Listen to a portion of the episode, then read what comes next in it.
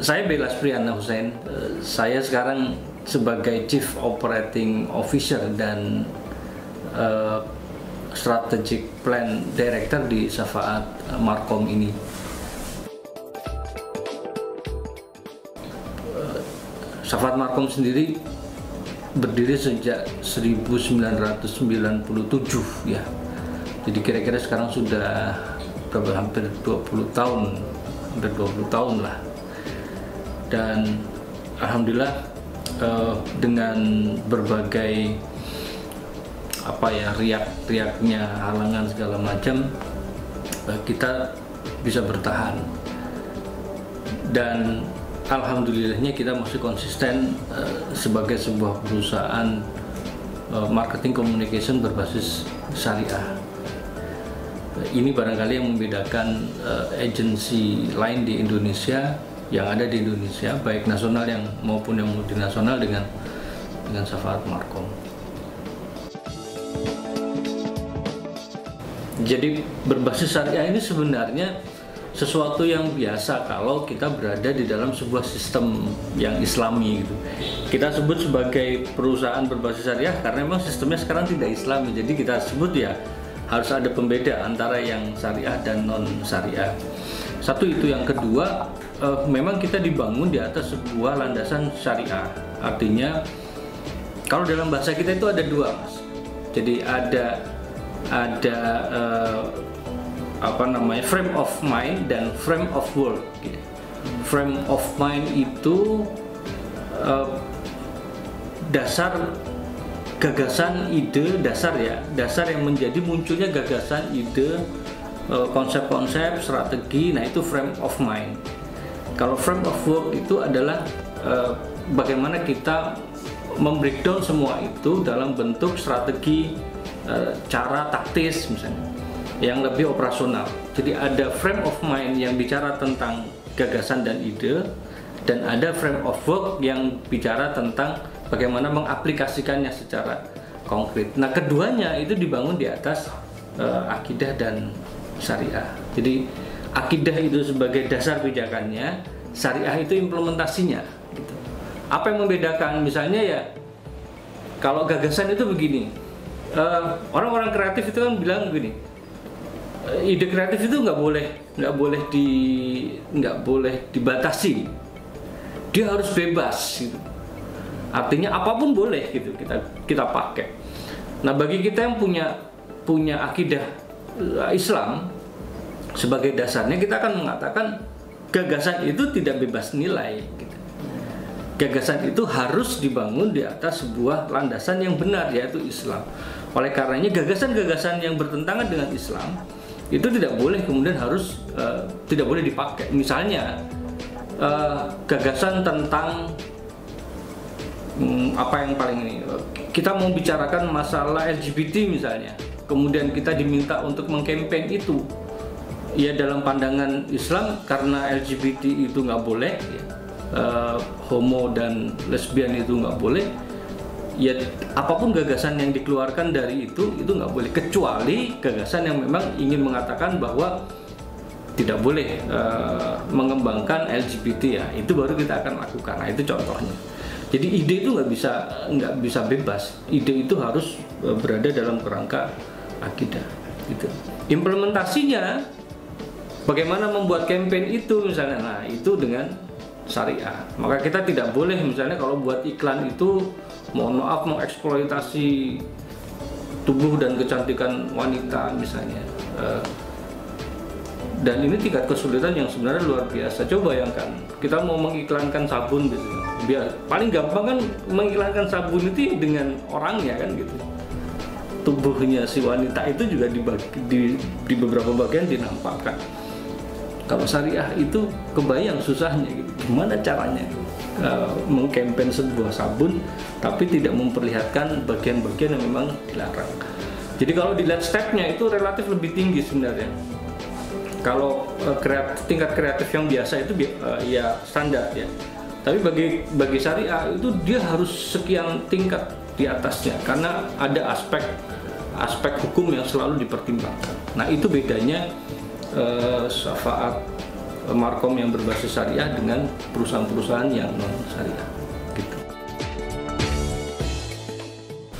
Jadi yang namanya itulah yang namanya berbasis syariah itu dia dia bukan sebenarnya klaim tapi keseluruhan. Jadi pertama dari sisi asas tadi akidahnya sudah harus benar yaitu akidah Islam.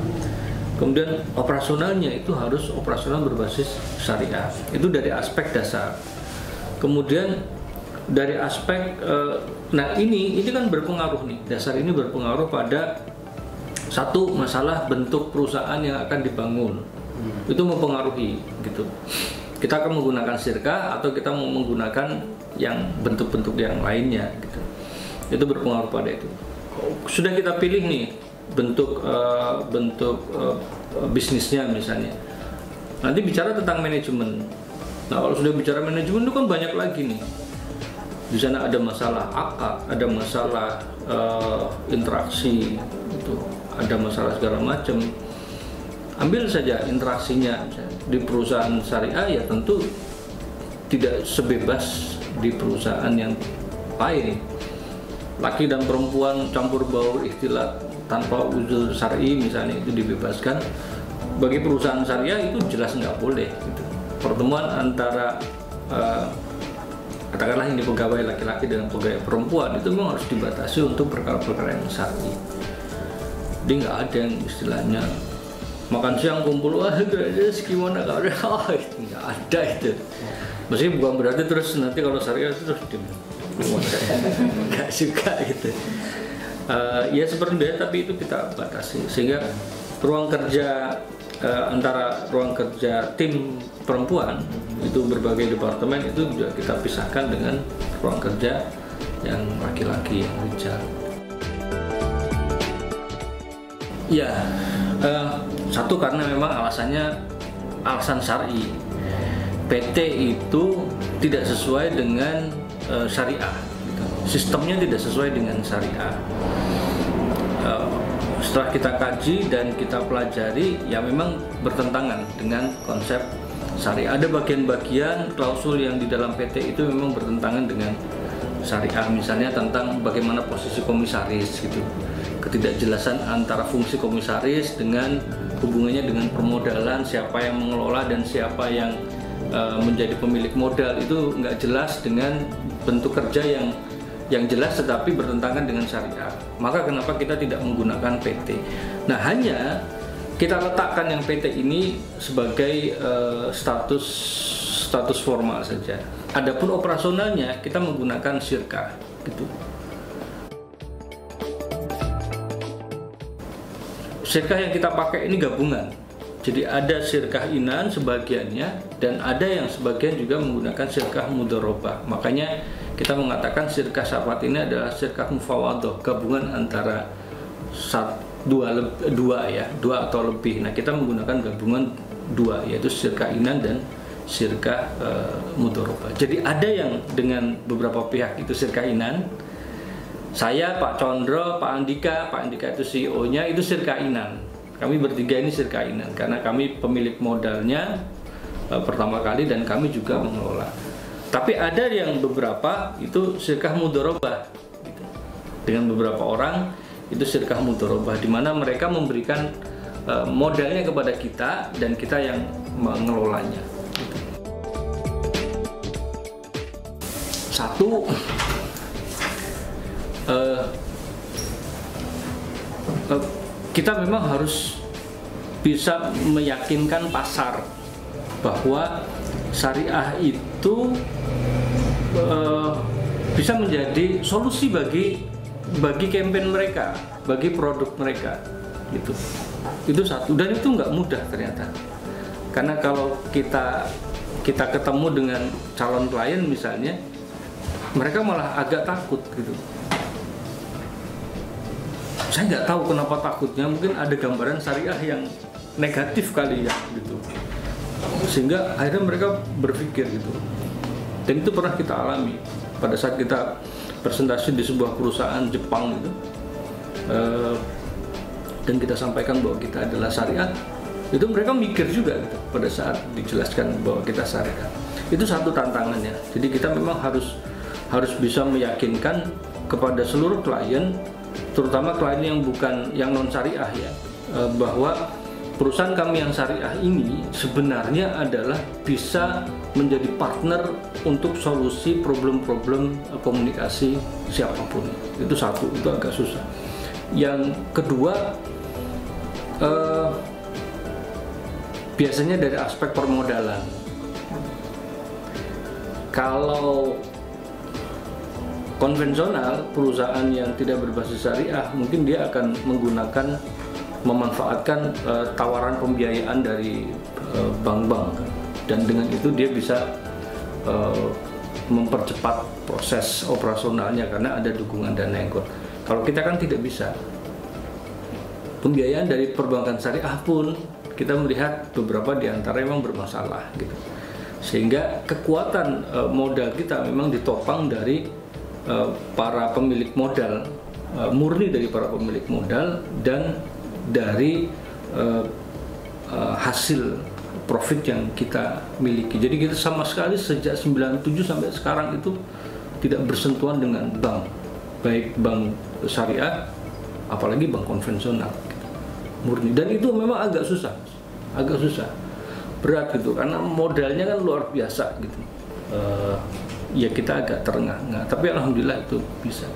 Nah itu yang kedua. Kemudian yang ketiga itu memang uh, meyakinkan gitu bahwa di masa depan perusahaan syariah ini adalah perusahaan yang sebenarnya menjadi menjadi apa namanya menjadi uh, alternatif ya solusi terbaik gitu yang memberikan dampak bukan saja pada pada si pebisnis atau si pemilik brandnya tetapi juga kepada keseluruhan ekosistem ekonomi di di Indonesia ini bahkan di dunia kalau kita menggunakan sistem yang syariah.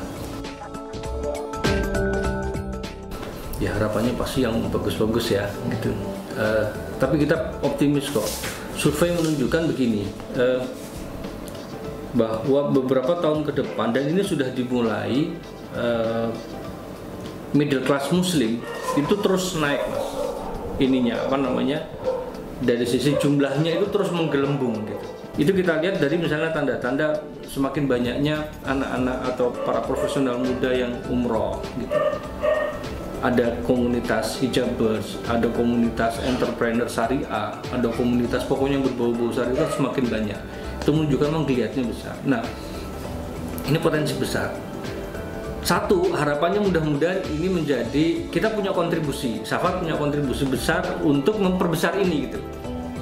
Memperbesar potensi pasar syariah ini menjadi lebih besar. Nah kita ingin kita punya punya kontribusi di situ gitu. uh, mungkin di aspek komunikasinya. Sehingga kalaulah di Indonesia ini berkembang uh, bisnis dan pasar syariah itu Safar ada di situ ikutan gitu. Itu satu uh, lebih tinggi lagi itu bisa naik di level yang kalau tidak regional misalnya Asia Pasifik ya mungkin dunia sampai ke sana. Kita pengen pengen punya cita-cita sampai ke sana. Satu itu. Yang kedua ya uh, syafaat ke depan itu memang menjadi uh, partner yang mampu membuktikan bahwa komunikasi berbasis syariah itu memberikan uh, manfaat, benefit kepada siapa pun, bukan hanya pada syariah, perusahaan syariah, tapi juga perusahaan-perusahaan yang tidak berbasis syariah. Dan pembuktiannya justru di situ. Semakin banyak kita diterima oleh perusahaan-perusahaan uh, non syariah, non berbasis syariah, itu menunjukkan bahwa uh, indikator bahwa kita berhasil menjadi partner mereka dengan uh, basis syariah kita itu yang kedua yang ketiga ya tentu secara profit kita berharap uh, uh, ke depan akan lebih besar. Dan di 2020 itu memang cita-cita kita kita punya kantor di Dubai mas. Itu sudah kita canangkan sejak tahun 2010 eh, atau 2011 jadi 2015 ini sebenarnya kita ingin berada pada level nasional gitu dan alhamdulillah ini Eh, meskipun kita sudah terlambat tetapi sudah mulai ini sudah ada saya sendiri kebetulan pengurus pusat di MES kemudian Pak Condro itu sudah muter-muter untuk uh, bicara masalah ekonomi syariah. Pak Andika sudah mulai uh, bicara juga tentang komunikasi visual syariah. Kita menjadi salah satu yang yang menggarap program Aceh uh, destinasi halal dan kemarin dapat tiga tiga anu, tiga penghargaan. Gitu. salah satunya jadi kita ada beberapa. Nah, salah satunya kita juga ikut di sana di bawah uh, koordinasi Kementerian Pariwisata dan apa industri industri dan pariwisata. Nah nah 2020 itu kita ingin kita punya kantor di di Dubai. Karena memang Dubai itu uh, menjadi barometer ekonominya uh, Islam di dunia meskipun sana sekuler semakin sekuler tapi dia menjadi barometer. Barometer untuk denyut nadi ekonomi Islam dunia itu ada di Dubai.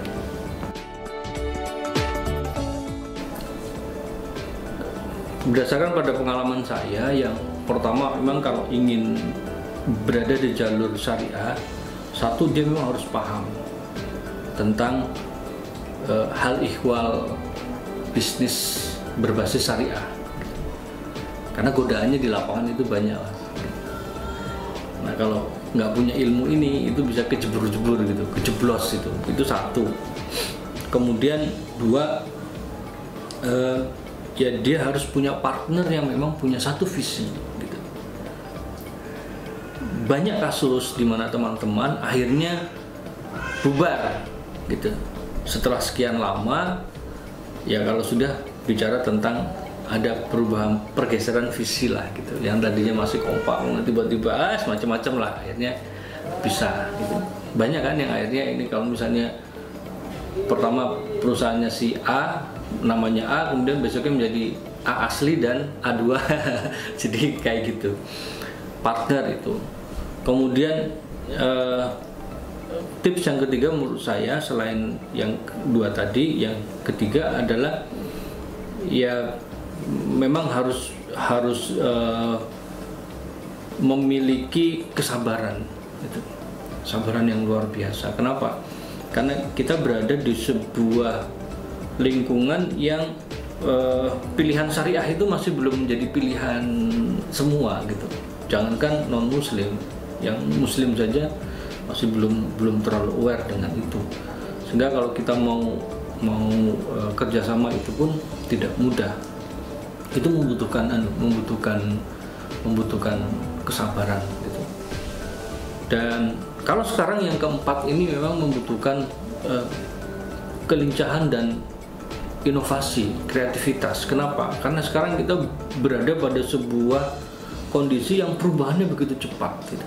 Kalau misalnya uh, Anda baca di di internet itu orang sekarang sudah mulai mencermati dan dan siap-siap menghadapi apa yang disebut dengan VUCA.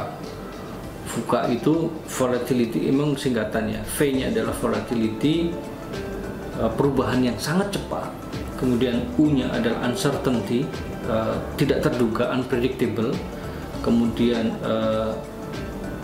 C-nya adalah complexity, dia tidak cukup hanya disebabkan oleh satu atau dua faktor, tapi itu jalinan dari sekian faktor dan itu menjadi kompleks.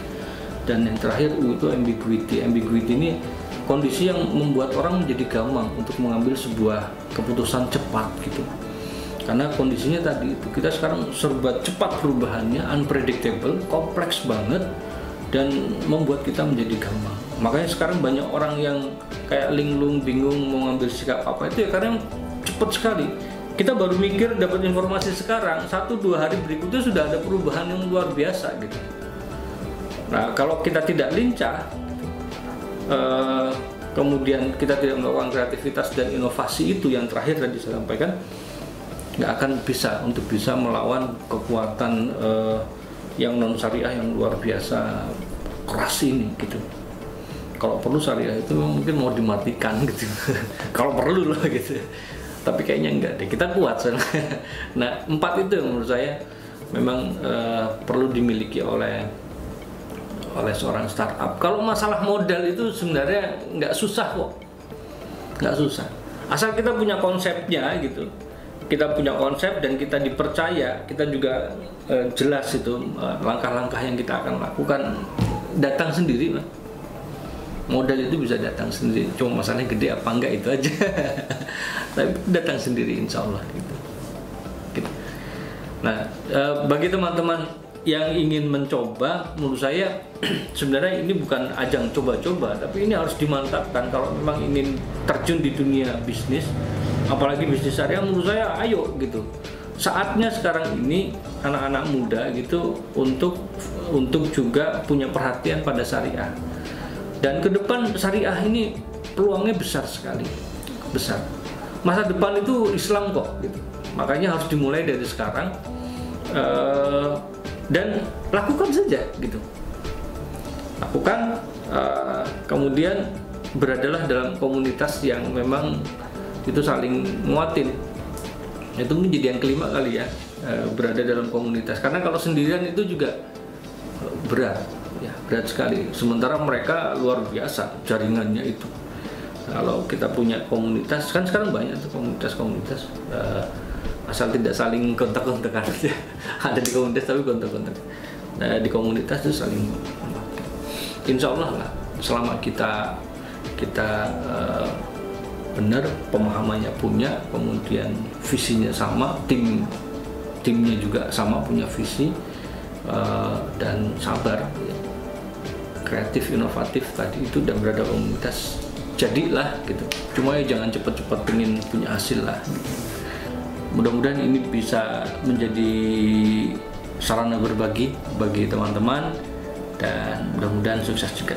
Assalamualaikum warahmatullahi wabarakatuh.